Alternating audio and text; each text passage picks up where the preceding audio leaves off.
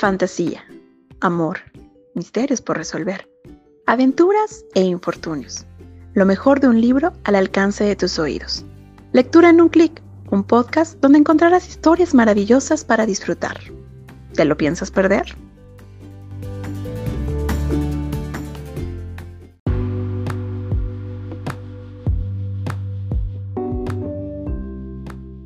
Hola, soy Lisette Novia Rodríguez y trabajo en la Biblioteca Pública Central Estatal de la Secretaría de Cultura, Estado de México. Hoy les compartiré un capítulo del libro La Tregua de Mario Benedetti. Lunes 11 de febrero. Solo me faltan seis meses y 28 días para estar en condiciones de jubilarme. Debe ser por lo menos cinco años que llevo este cómputo diario de mi saldo de trabajo. Verdaderamente, ¿preciso tanto el ocio? Yo me digo que no, que no es el ocio lo que preciso, sino el derecho a trabajar en aquello que quiero.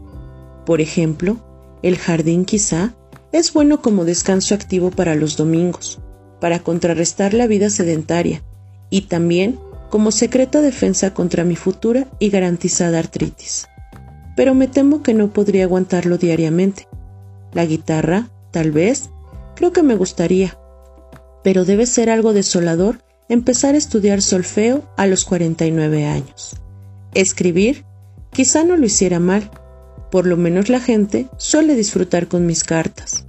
¿Y eso qué? Imagino una notita bibliográfica sobre los atendibles valores de ese noble autor que roza la cincuentena. Y la mera posibilidad me causa repugnancia.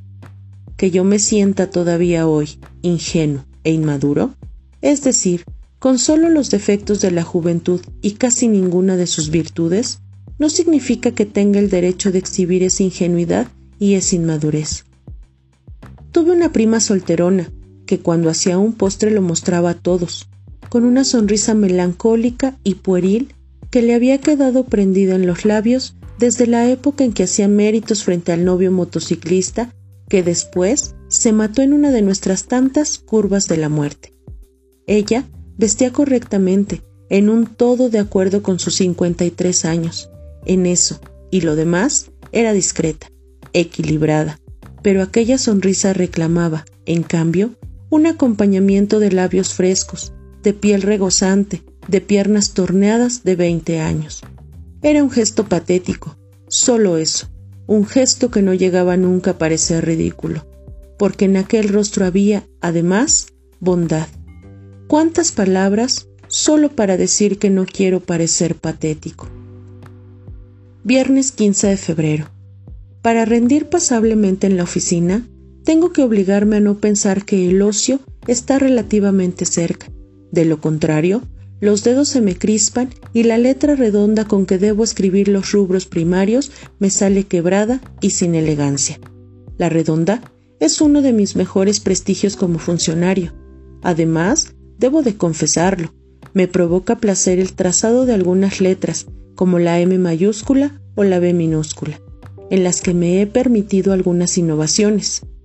Lo que menos odio es la parte mecánica, rutinaria de mi trabajo, el volver a pasar un asiento que ya redacté miles de veces, el efectuar un balance de saldos y encontrar que todo está en orden, que no hay diferencias a buscar.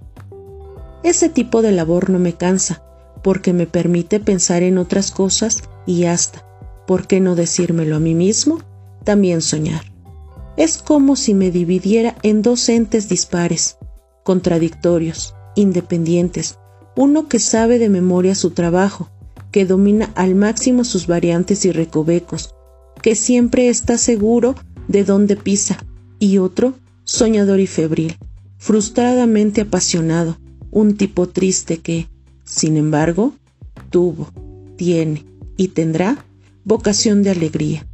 Un distraído a quien no le importa por dónde corre la pluma ni qué cosas escribe la tinta azul, que a los ocho meses quedará negra.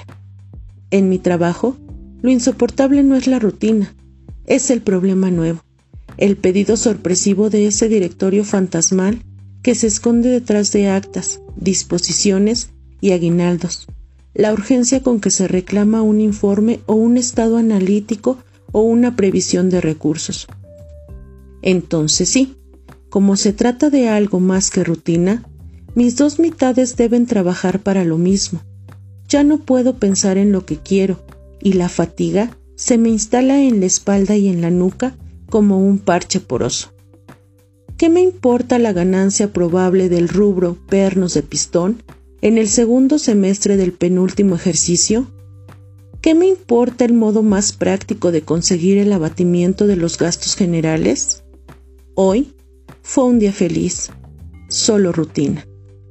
Gracias.